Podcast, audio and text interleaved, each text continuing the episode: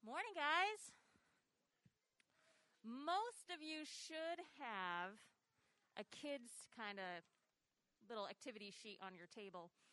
And at the very bottom of the first page, that first page that has kind of what we're talking about today, there is a memory verse because I realized it's probably time for us to start working on a new memory verse.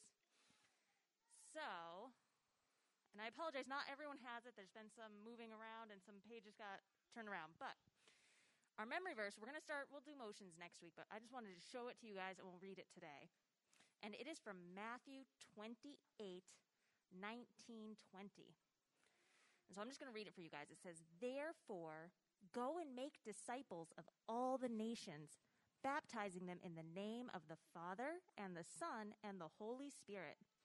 Teach these new disciples to obey all the commands I have given you, and be sure of this I am with you always, even to the end of the age. And those were words that Jesus spoke to his followers. And actually, that kind of has some relevance about what we're going to talk about today.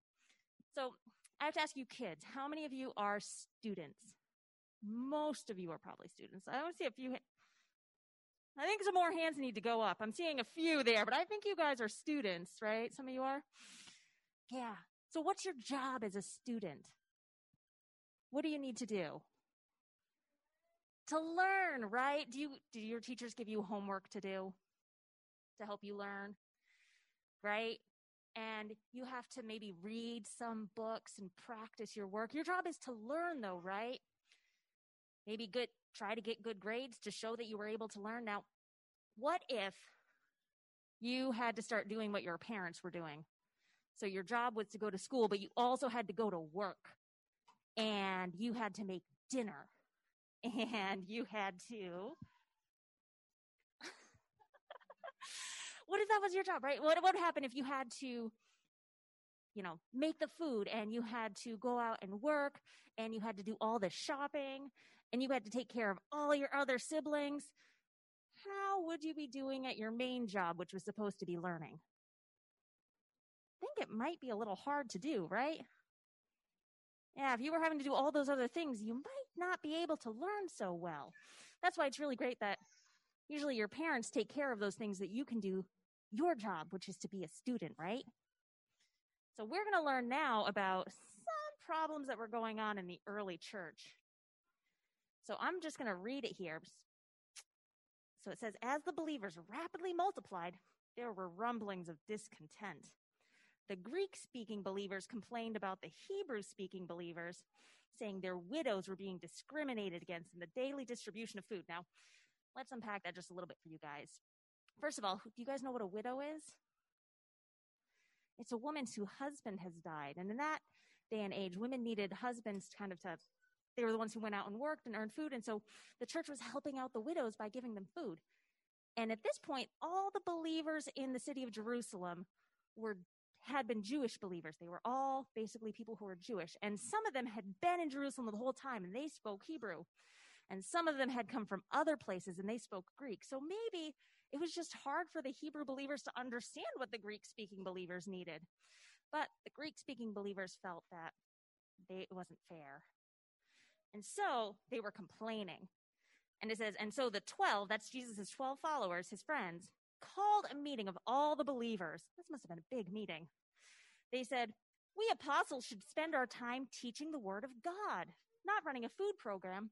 That was their job. Their biggest number one job was what our memory verse told us to do. They said, We need to teach people about God, about the good news. And so, brothers, select seven men who are well respected and full of the Spirit and wisdom. We will give them this responsibility then we apostles can spend our time in prayer and teaching the word. Everyone liked this idea, and they chose the following. And this is a list of names. I'm not going to say them all right.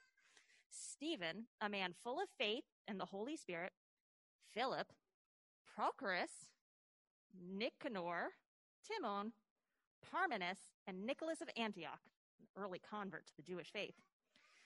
These seven men were presented to the apostles who prayed for them as they laid their hands on them. So God's message continued to spread. The number of believers greatly increased in Jerusalem, and many of the Jewish priests were converted too. So the apostles were trying to run a food program and they were trying to teach people about Jesus and it was getting to be too much. And they said, we need some other help. And so they chose seven people who were full of the Holy Spirit and were wise. And they had those seven men helped, helped them out by taking care of now, taking care of the food program and making sure the widows were all getting the food that they needed, right? So we have lots of helpers in church too. Can you guys think of some ways that people help out? Like, what if we made Joel do everything? Joel comes up here and speaks a lot, right? What if we he had to set up every time? He had to run the soundboard and be the one speaking and make sure that Zoom happened and he had to pick up and set it all. What if he had to do everything? That would be too much. I don't think he'd be able to do it. So we have some people who help. But we're going to find out next week too that these people didn't, the helpers, they didn't just help deliver food. They were also still responsible for teaching people about Jesus and about the good news. So maybe you guys can try to think of some ways that maybe you can help in church. How can we help spread God's word to people? But uh, that's going to be it for now. Thanks, guys.